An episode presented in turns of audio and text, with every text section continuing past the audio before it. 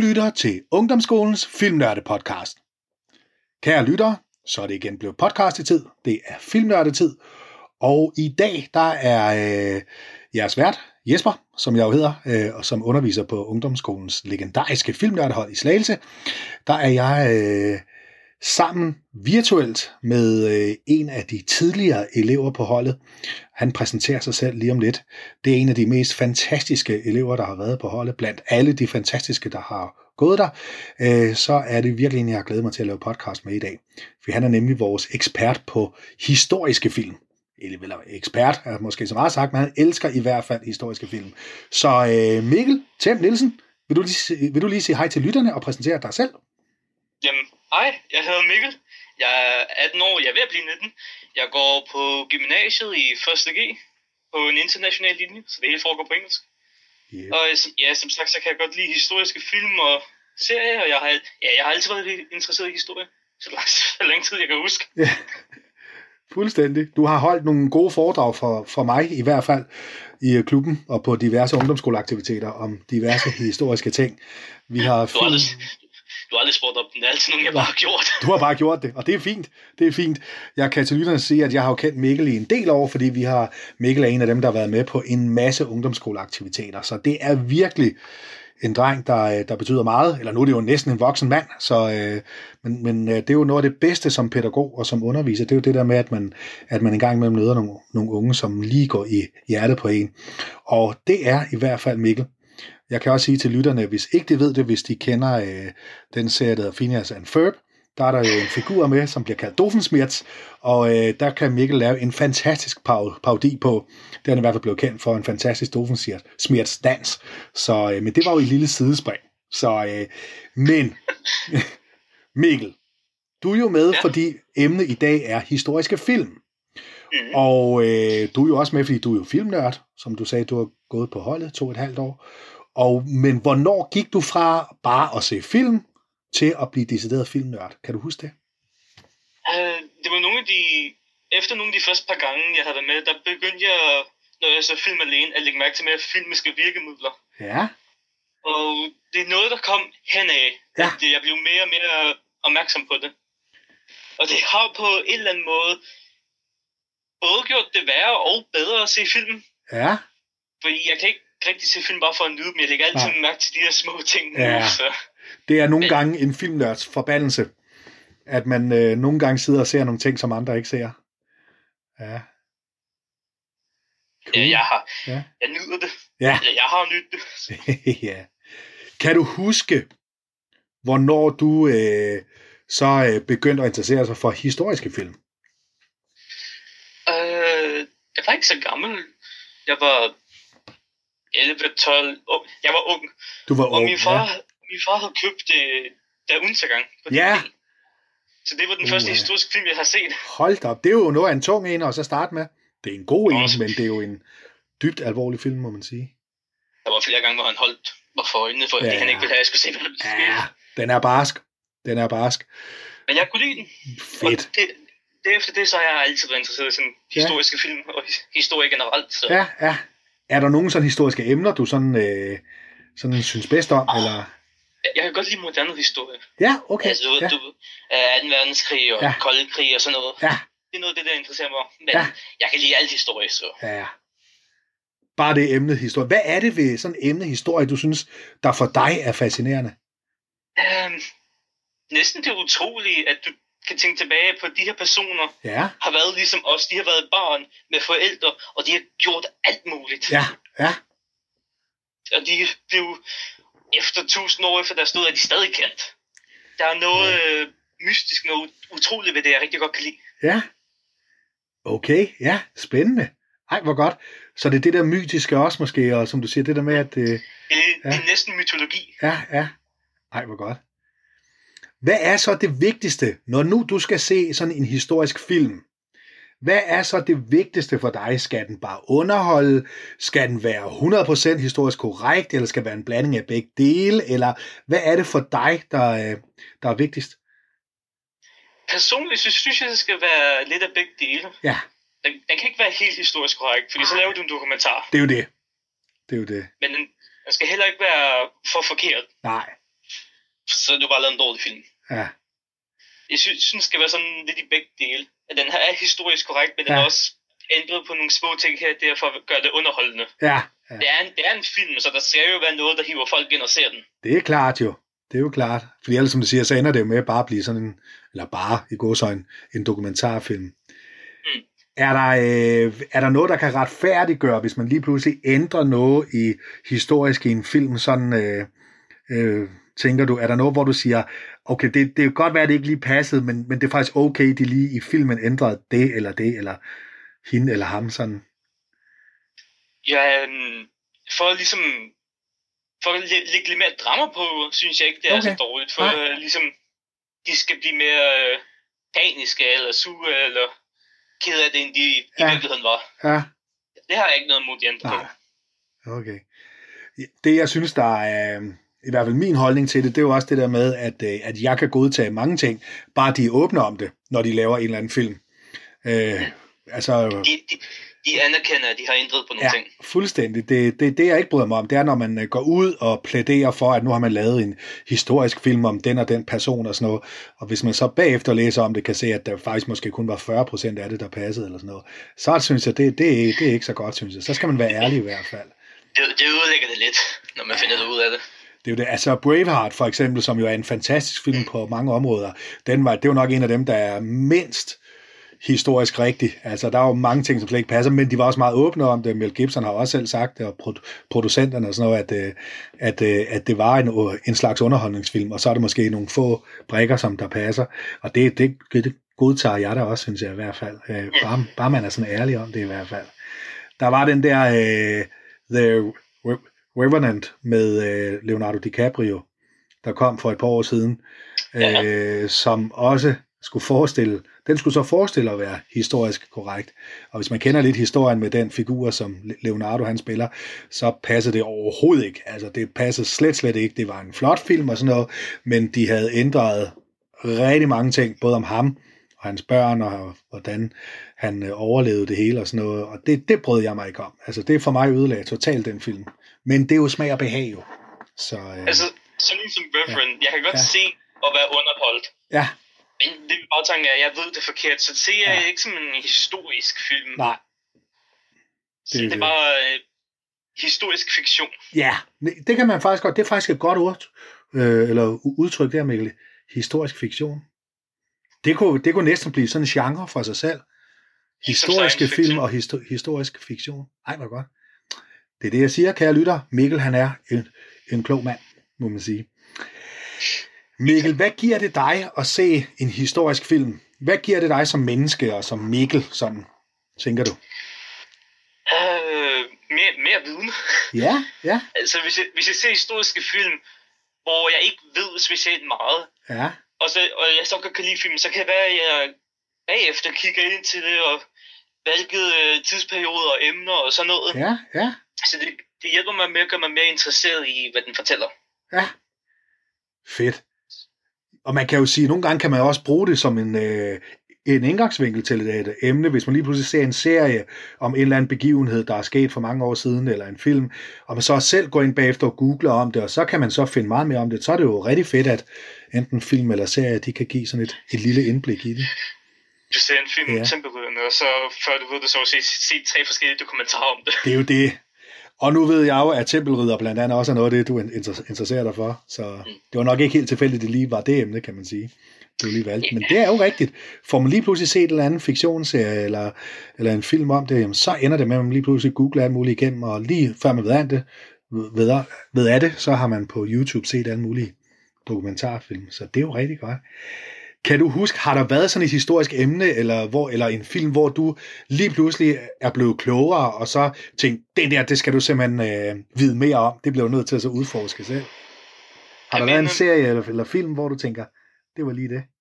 Jeg vil nok sige, der er Undergang, fordi det var den, der startede min specielle interesse i alt, der havde med 2. verdenskrig at gøre. Ja, ja. Så på grund af den film, så ved jeg, ikke kun på grund af film, men den startede det hele. Ja, ja. Så nu ved jeg en hel masse om det. Fedt. Men jeg tror ikke, at det ville have haft samme effekt, hvis det var en anden film. Nej. Altså, hvis jeg havde set en om tempelridderne, så ville jeg have vidst alt om tempelridderne i stedet verdenskrig. Jeg tror, det er ligesom det Undergang, der startede det for mig. Var det emnet? Var det den måde, filmen var lavet på? Var det... Hvad tænker du? Kunne du huske det, hvad det var der? Det var emnet, og den måde, de havde lavet filmen på. Ja. Den måde, de havde lavet Hitler og alle personer, sådan lidt sympatisk. Ja, ja. Så der lige pludselig var noget nuance i det, så ikke bare det var sort eller hvidt og ond og god og det hele, men den faktisk var nuanceret. Og det var det, der gjorde det meget interessant for mig. Ja, ja. Det er jo tit også sådan, og igen, det er jo smag og behag. Nogen kan jo godt lide, at film og serier, det er meget firkantet og meget sort og hvid og sådan noget. Men nogle gange synes jeg jo, det bliver interessant, når man lige pludselig belyser et eller andet emne og laver nuancer i det. Og det kan nogle gange gøre det meget interessant, må man sige. Nu i de her år, der er det jo blevet mega populært med historiske film, og så ser jeg, altså i øjeblikket med alle de streamingtjenester, der er jo Vikings og The Crown og The Last Kingdom og Nightfall, det er en historien om Danmark og grænseland og alle de der. Altså der er jo så mange serier, der også er mega populære, og som du siger, en masse historiske film og sådan noget. Hvorfor tror du, det er så populært lige nu her? Men umiddelbart vil jeg sige, fordi folk har fået mere interesse for det. Ja. Yeah. Men jeg tror, det mest realistiske er, at de har løbet til at få ting at fortælle. Okay, ja. Yeah. Okay, ja, yeah, ja. Yeah.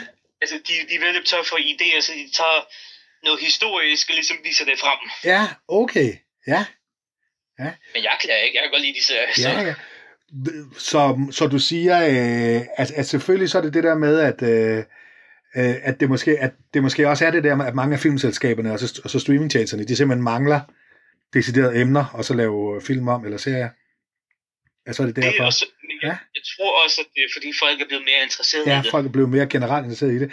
Hvad tror du, der gør, at folk de lige pludselig, fordi man kan jo også se det, både bare i Danmark her, hvor mange lige pludselig, der tager rundt og ser turiststeder med Danmarks historien og Trelleborg og Lejre og alle, altså mange af de der historiske steder blev mega populære. Hvad tror du, der gør, at man også bare i Danmark lige pludselig synes, at alt det der historie og sådan noget er så populært? Lige med Danmark og dansk historie, jeg tror, det er en form for noget, de kan relatere til. Ja. Altså, det her, det er sket i Danmark i mit land. Ja. Til mit folk. Ja. Så er det måske sådan lidt, man vil gerne lidt vide, hvor man hører til henne og sådan noget, det er. Ja. Jeg tror, det er meget af det, der så hjælper på det. Ja, ja. Det er nok meget godt ting, ja. Så vi som samfund har brug for lige at stoppe op og mærke efter, hvor er det egentlig, vi er fra? Hvad er vores fortidshistorie? Få at vide, hvem vi er, hvor vi er, og hvorfor vi er her. Ja, de store, essentielle spørgsmål. Ja, fedt. Mikkel, nu er det blevet tid til noget af det, jeg har glædet mig rigtig meget til, ud over alle de andre spørgsmål her. Det er nemlig din top 5 over de bedste historiske film, du har set. Hvis du er klar på den. Ja, det har bare ikke været nemt at vælge. Nej, det er det ikke. Det er lidt som at vælge sådan mellem sine yndlingslivretter, eller sit yndlingsslik, eller et eller andet. Det er svært, når der er mange. Det er jo det. Hvis du starter fra 5. pladsen, og så bagefter tager nummer 4 og 3 og 2 og sådan noget. Nummer 5, Mikkel. Hvad er din 5. bedste historiske film? All Quiet on the Western Front er min nummer 1, eller nummer 5. Nummer 5, ja. Og er det den helt gamle, eller den, der kom i 70'erne? Jeg har både set den uden farve og den med farve. Jeg kan godt lide dem begge to. Du kan godt lide dem begge to, så du tager dem som en, altså. Der var jo den der fra, var det 30'erne, der blev lavet, eller 40'erne, det er meget, meget gammel film, det er, ja. Ej, hvor godt. Hvad er der ved den, eller de to film, du godt kan lide med Intet Nyt fra Vestfronten, som den danske titel er? Udover det historiske, selvfølgelig. Ja. Det første verdenskrig. Ja. Men jeg kan også lide, hvor menneskeligt den viser det. Ja. Altså, du følger jo en soldat, som skal igennem al det her brutalitet. Ja, ja. Og du kan se, hvor dårlig en effekt det har på ham. Ja. Så jeg kan godt lide, at den viser, hvor forfærdelig krig kan egentlig være. Ja. Så det der realistiske i det også, og det menneskelige der. Ja. Ej, hvor godt. Super. Det er også, og når man tænker på den tid, den blev lavet i, så er den jo faktisk rimelig barsk, altså. Også bare den gamle af dem, altså den helt gamle sort-hvid, det er jo faktisk også rimelig barsk, må man sige. Jeg kan kun forestille mig, hvordan, fordi den sorte blev lavet i 30'erne, ja, hvor så nogle af de veteraner, der havde været med i første krig, har så kommet ind og set filmen, ja, hvordan de har haft det. Det er jo det.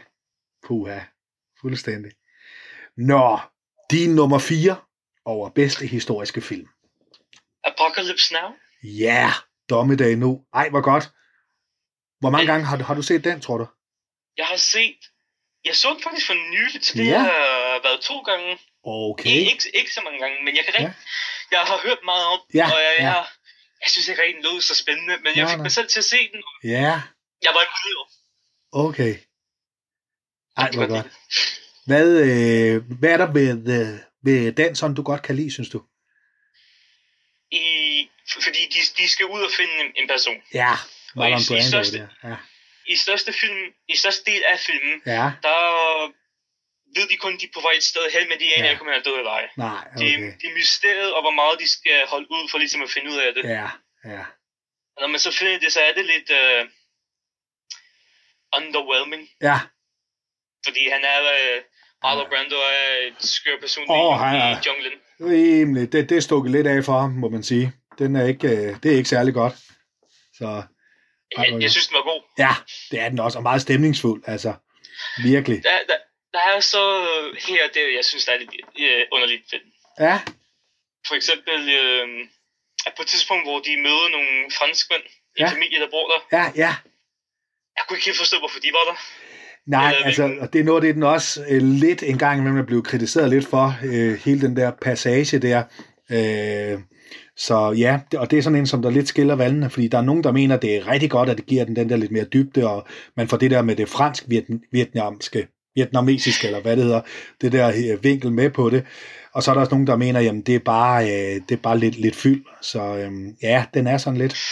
Så, men for en historisk set, så du får at vide noget historie, men jeg synes ikke helt det passede. Nej, det er jo det. Så. Men det var din nummer 4.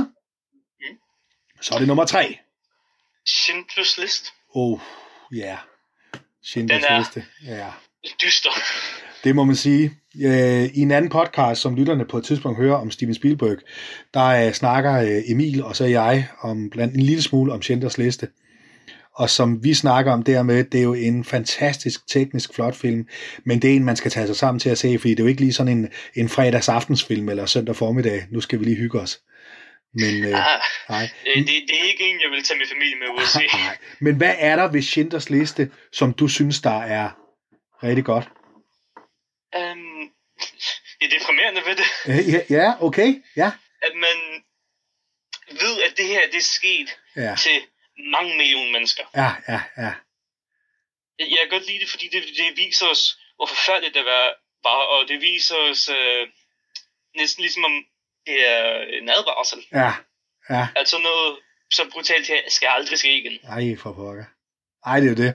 Og den er jo altså, det der med, den er sort-hvid, og så pigen med den lille røde kjole, man så ser. Sådan, altså, der er så mange filmiske ting, som bare virker, altså håndværksmæssigt, der er den jo bare, og Ralph Fiennes der, som jo er så ond, som, Armin Götz, ham, koncentrationslejrchefen der, som jo også bare er, altså, og så det der med skyggearbejdet, de også laver i den, synes jeg er fantastisk, det der med, man ser Liam Neeson sådan halvt dækket af en skygge en gang imellem, og sådan, det er jo virkelig, virkelig flot. Så, men det er en god film. Meget god film, men det er ikke en, man lige sådan, altså, det er en, man skal være klar på. Det må man sige. Men fedt, det er din nummer 3. Det er jo mega godt. Hvad er så din nummer 2? Waterloo fra 1970. Hold da op. Ja, den har jeg set én gang for mange, mange, mange år siden. Hvad er der ved den? Prøv lige at fortælle en gang. Det er jo med Napoleon, ikke også? Jo, det er Napoleons allersidste kamp. Ja, jeg tænker godt, fordi det er efter, han er blevet kommet i eksil, og så er han vender tilbage. Ja. Og det er ikke arbejde, der ligger soundtracket til med Waterloo-sangen og sådan noget. Sådan lige. Altså, jeg kunne godt lide musikken i det. Ja. Det var en joke, godt nok, men fedt. Hvad hedder det? Men det, hvem pokker er det nu, som der spiller Napoleon der? Kan du huske det? Den er russisk, er den ikke? Det mener jeg faktisk, den er. Noget fransk-russisk, mener jeg. Der er noget fransk-russisk produceret i den, tror jeg nok. Nå, det kan jeg ikke huske. Det må vi finde ud af på et tidspunkt. Jeg ved i hvert fald, at alle soldaterne i filmen er alle mennesker, det er alle russiske soldater. Ja. De har lånt af herren. De simpelthen har lånt af. Ej, hvor godt. Det ser man i nogle af de der store historiske film, at så får de lov til at bruge nogle af de statister, der er med. Hvis det er sådan nogle film med store slag, så er det virkelig soldater, der gerne vil være med der. Så det er jo lidt vildt. Det gør noget. Ja. Hvad er der ved Waterloo-filmen, du godt kan lide sådan? Det er vildt. Altså, jeg læste på et tidspunkt en, der gik igennem sådan, hvad der var historisk forkert. Okay. Og der var sådan 3-4 ting. Sådan små ting, der ikke Herregud. Betyder noget for filmen. Nå, okay. Så den er meget præcis til, hvad der skete i virkeligheden. Ja. Okay. Og så der også, den er fra 1970, så der er ikke hvad hedder det, CGI og sådan noget. Nej. Så det man ser, det er virkeligt. Ja. Det gør det mere realistisk, og det kan jeg rigtig godt lide ved den. Enig. Det kan godt blive for meget, når man lige pludselig ser nogle kæmpe store herrer med CGI-soldater, eller et eller andet, eller hvad det kan være. Eller de skal lave nogle bygninger et eller andet sted, og så kan man se, det er meget tydeligt, det er computereffekter, det bliver lidt. Der er det, som du siger, lidt federe, når det er virkeligt, det er autentisk, det man ser. Mm. Må man sige. Hvad er så nummer 1 på din liste? Hvad er din yndlingshistorisk film? Der har jeg så taget den, der startede det hele, og der har jeg sagt, der er Untergang. Der er Untergang. Det giver jo mening. Den første? Ja, for pokker. Hold da op. Men den er også god. Jeg kan huske, vi var nogle stykker i biografen og se den. Jeg kan huske, det var en søndag aften dengang, og der var faktisk rimelig mange nede i Panorama-biografen og se den. Og da den slutter, og hende, ved hun, Traudl, er det ikke det, hun hedder? Hende hovedpersonen der. Den virkelig sidder til allersidst og fortæller om det der med, at hun jo havde bildt sig selv ind, eller havde fortalt sig selv, at hun kunne ikke vide noget om det, og grunden til, at hun jo arbejdede for Hitler og alt det var jo, hun var så ung, og hun vidste jo ikke noget om alle de der ting der. Og hvordan kunne hun vide det, når hun egentlig kun var et stort barn? Og så kom hun så gående forbi den der statue af hende, Sofie Scholl, den der tyske frihedskæmper, der var, og hun var på præcis samme alder som hende. Og så slutter filmen så der. Jeg husker, der var helt stille i biografen, da vi gik ud, og der var mange unge mennesker op og se den dengang der, men folk, de var sådan helt stille. Så det var sådan, man tænkte, hold da op, altså. Det er sådan en slutning, der rammer en hårdt. Ja, den går lige i maven på en. Og så spiller han vildt godt ham, Bruno Gans. Bruno Gans, desværre afdød nu. Han døde for nogle år siden, men han spiller jo vildt godt som Hitler. Altså, det er helt vildt. Ja, han gør et fantastisk arbejde. Ja, det må man sige. Han har gjort til et arbejde ordentligt, må man sige. Det er helt vildt. Nå, det var så de 5 bedste. Så bliver jeg simpelthen nødt til at så høre den bedste historiske serie, du har set. Jeg har faktisk ikke set en hel masse historiske serier. Nej, okay. Jeg har set mere historiske film end serier, så jeg ved faktisk ikke, hvad jeg har. Jeg har valgt en. Ja. Jeg ved ikke, om det tæller som en serie, fordi det er mere en dokumentar.